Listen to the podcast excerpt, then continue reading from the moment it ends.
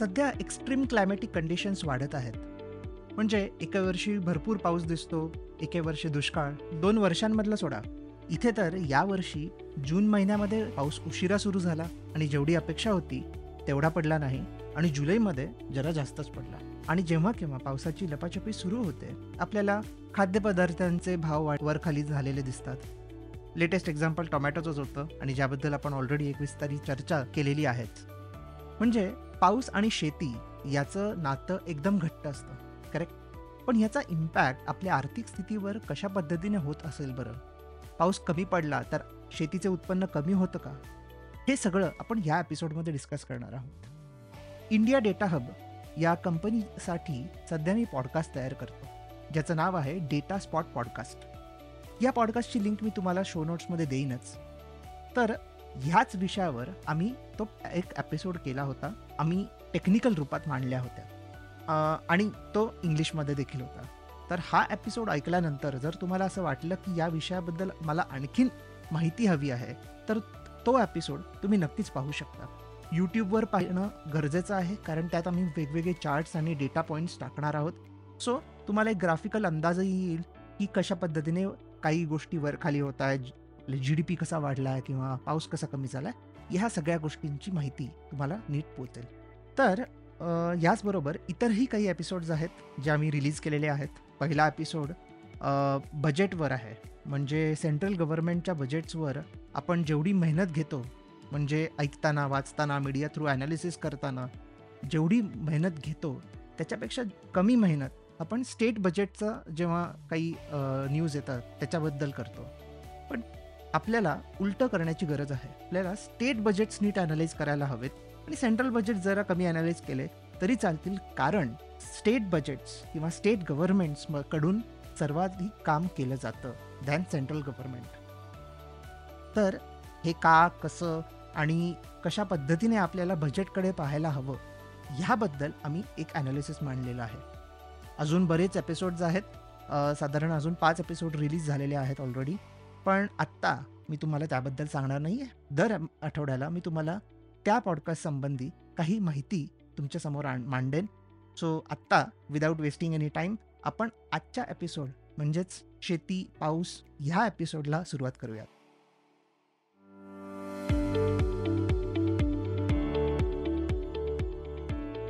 This podcast is a labour of love हा podcast मला produce करायला जेवढी मजा येते तेवढंच आय होप तुम्हालाही ऐकून याचा उपयोग झाला असेल. तर आता तुम्ही या पॉडकास्ट प्रोडक्शनमध्ये माझी साथ देऊ शकता. शो नोट्समध्ये दिलेल्या एका लिंकवर जाऊन तुम्ही माझी एक कॉफी स्पॉन्सर करू शकता किंवा एक अख्खा heavy lunch keep listening and sharing this podcast thank you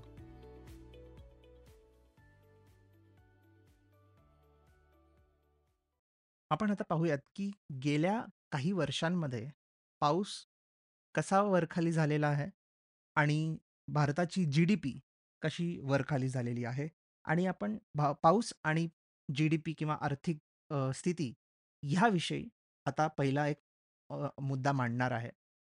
so गेल्या पन्नास वर्षांचा पावसाचा डेटा आणि जी डी पीमधल्या ॲग्रिकल्चर आणि अलाईड ॲक्टिव्हिटीजचा डेटा पाहिला तर असं समजतं की हळूहळू पाऊस कमी झालेला आहे. आणि पाऊस जेव्हा त्याच्या नॉर्मल रेंजपेक्षा कमी झाल्या तेव्हा तेव्हा शेतीचा जी डी पी हा देखील घसरलेला आहे. म्हणजे नाईन्टीन फिफ्टी टू ते नाईन्टीन सिक्स्टी वन या दशकात पाऊस दोन वर्षांमध्ये नॉर्मल रेंजपेक्षा कमी पडला होता आणि ॲग्रिकल्चर जी डी पी तीन वर्षांमध्ये घसरला. आणि हा प्रकार बरेच वर्ष चालला पण गेल्या दोन दशकांमध्ये यात थोडा बदल दिसला आहे. तो म्हणजे पाऊस कमी पडण्याचे चान्सेस अधिकाधिक वाढत आहेत आणि ॲग्रिकल्चर जी डी पी घसरण्याचे चान्सेस कमी कमी होत आहेत. फॉर एक्झाम्पल दोन हजार दोन ते दोन हजार अकरा या दशकामध्ये सात वर्षांमध्ये बिलो ॲव्हरेज पाऊस झाला होता पण ॲग्रिकल्चर जी डी पी तीन वर्षांमध्येच घसरला.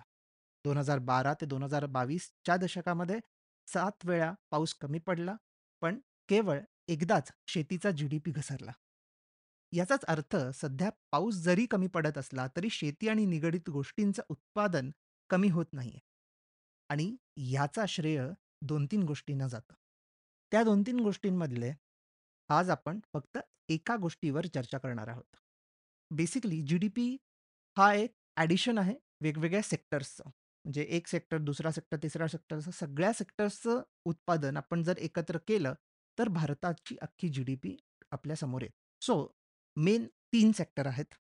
ते म्हणजे प्रायमरी सेक्टर, सेकंडरी सेक्टर आणि टर्शियरी सेक्टर. ज्याला युजली आपण म्हणतो की ॲग्रिकल्चर मॅन्युफॅक्चरिंग आणि सर्व्हिसेस सेक्टर. हे आपण तुम्ही शाळेमध्ये किंवा मध्ये कधीतरी कुठेतरी इकॉनॉमिक संबंधी काहीही बेसिक माहिती वाचली असेल, तर तुम्हाला हे आठवत असेल.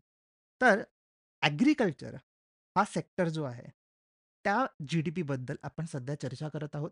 सो मी वर जी काही माहिती दिली, ती त्या ॲग्रीकल्चर जी-डी-पीबद्दल होती. त्यात मॅन्युफॅक्चरिंग आणि सर्व्हिसेस सेक्टरची जी-डी-पी जोडलेली नव्हती. सो बेसिकली हा पूर्ण भारताची जी-डी-पी नसून या ॲग्रीकल्चर सेक्टरची जी-डी-पीबद्दलच आपण चर्चा केली आहे आणि ह्या एपिसोडमध्ये त्याचवर चर्चा करणार आहोत. आता तो सेक्टर इंटरेस्टिंग आहे, कारण त्या सेक्टरमध्ये नुसतं शेती येत नाही. म्हणजे ट्रॅडिशनल शेती ज्याला फक्त आपण अ, गहू, तांदूळ अशा क्रॉप्सचं उत्पादन करायचं, एवढंच त्यात मोडत नाही. त्यात 3-4 भाग आहेत. पहिला भाग तर ऑब्व्हियसली क्रॉप्स आहे. म्हणजे जी ट्रॅडिशनल शेती, ॲक्च्युअल शेती-शेती ज्याला आपण म्हणतो, तो आहे. त्याचबरोबर इतरही भाग आहेत. त्यातला पहिला भाग आहे लाईव्हस्टॉक. लाईव्हस्टॉक म्हणजे गाई, म्हशी, गुरं, कोंबड्या ह्या प्रकारच्या गोष्टी, ज्यात आपलं डेअरी आलं आणि पोल्ट्री फार्मिंग देखील आलं. सो ते त्यात जोडलं जातं. लाईव्हस्टॉकसारखंच स्टॉकसारखंच त्याच्यामध्ये फिशिंग ॲक्टिव्हिटीही जोडली जाते. फिशिंग म्हणजे मासेमारी आणि त्याचबरोबर फॉरेस्ट हाही एक सबसेक्टर जोडला जातो. फॉरेस्ट म्हणजे आपण एक्झाम्पल घेऊ रबर प्लांटेशन किंवा लाकूड तोडणं आणि त्या रिलेटेड जी काही पुढची थोडीफार इकॉनॉमी त्याच्याबरोबर चालते, त्या सगळ्या गोष्टी. सो अशा चार गोष्टींचा हा एक ॲग्रिकल्चर जी-डी-पीचा नंबर बनतो.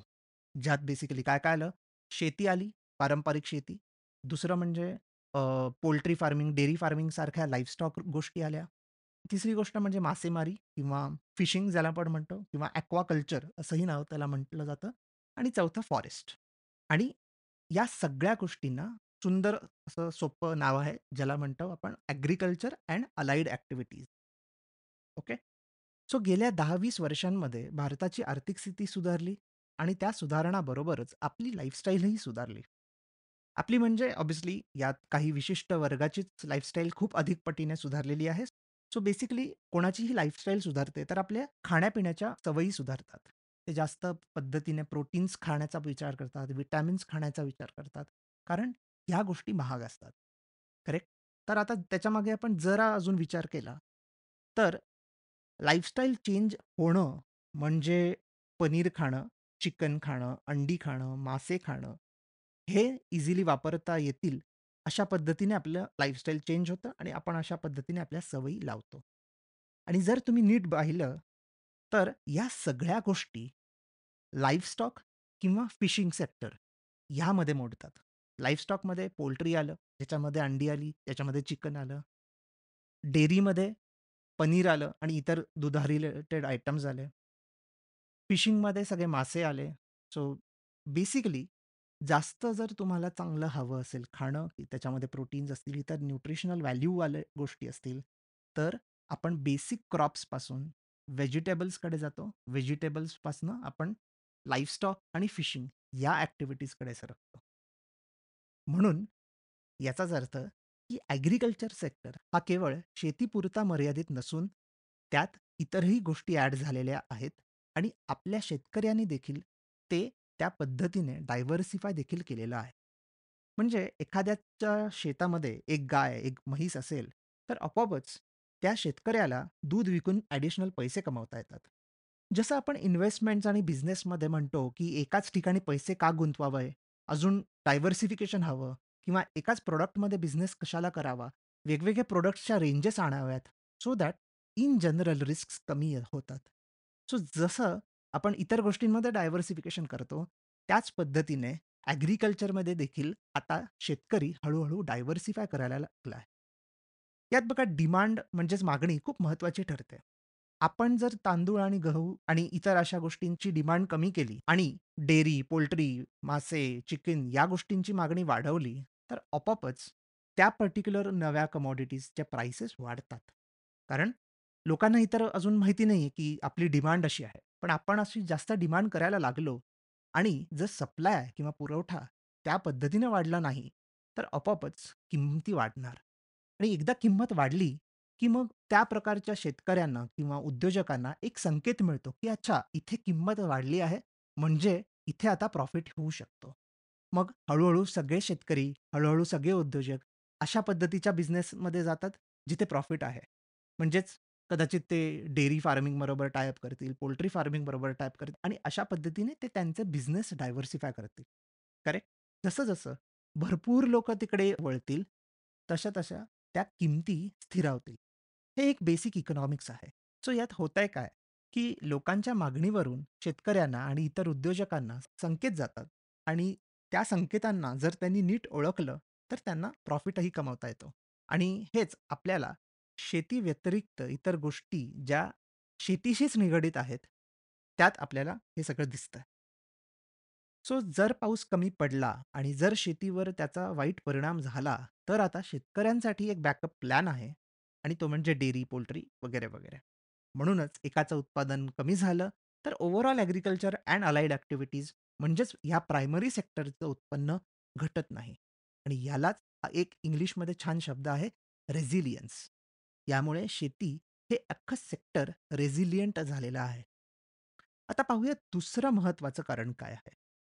आणि ते म्हणजे इरिगेशन म्हणजेच सिंचन. वेगवेगळ्या सरकारांनी शेतकऱ्यांच्या सिंचनाचा प्रश्न सोडवलेला आहे. सध्या अराउंड 50% पेक्षा जास्त शेतीची जमीन सिंचना थ्रू वापरली जाते. स्वातंत्र्यानंतर फक्त 18% जमीनच इरिगेटेड होती. 2000 सालच्या आसपास ती 40% ते 50% झाली आणि आता पन्नास टक्केपेक्षा थोडी जास्त झालेली आहे. तिसरी गोष्ट म्हणजे चांगल्या क्वालिटीची खते आणि बिया. केमिस्ट्रीमधला रिसर्च आणि जेनेटिक टेक्नॉलॉजीच्या प्रगतीमुळे आपण आता अशी खते आणि बिया बाजारात आणू शकतोय, ज्याने आपल्याला अधिक-अधिक पीक लवकरात लवकर मिळेल आणि तेही चांगल्या क्वालिटीचं. हा एक मोठा फॅक्टर आहे, ज्यामुळे भारताची फूड सेक्युरिटीचा जो एक क्रायसिस काही वर्षांपूर्वी म्हणजे खूप आधी 70-80च्या दशकामध्ये होता, तो आता आपल्याला दिसत नाही. आणि ह्याचं हे एक मुख्य कारण आहे.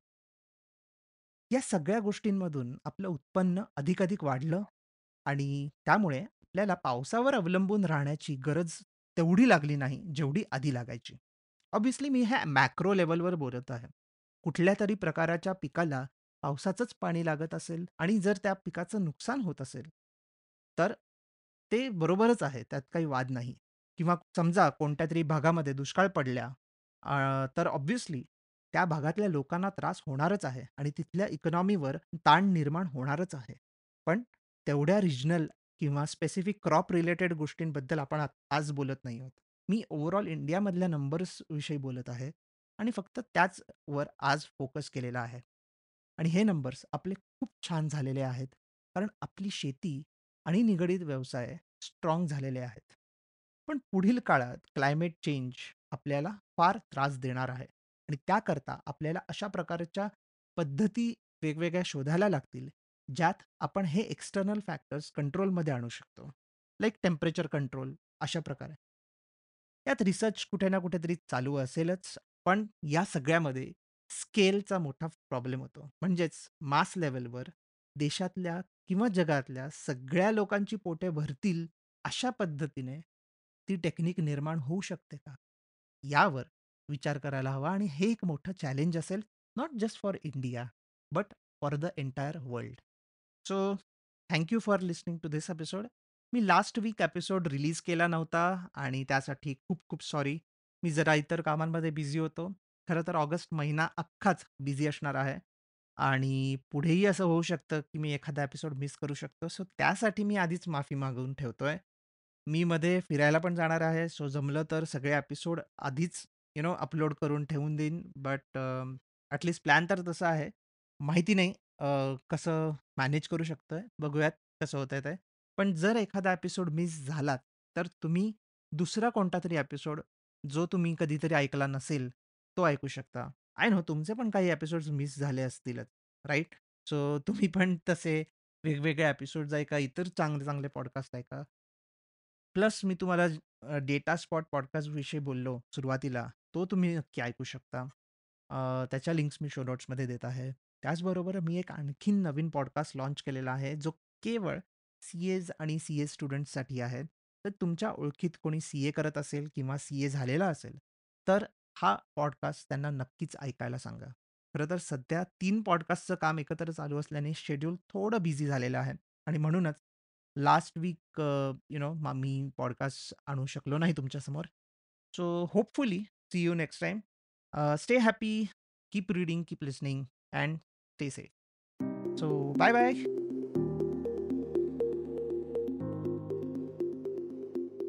तुम्ही हा एपिसोड स्पॉटीफाय ॲपल पॉडकास्ट बिंच pods Gaana, Jio Saavn, Amazon music, Wink music apps, icon गलीच्या वेबसाईटवर आणि कुठल्याही लीडिंग पॉडकास्ट ॲप्सवर ऐकू शकता.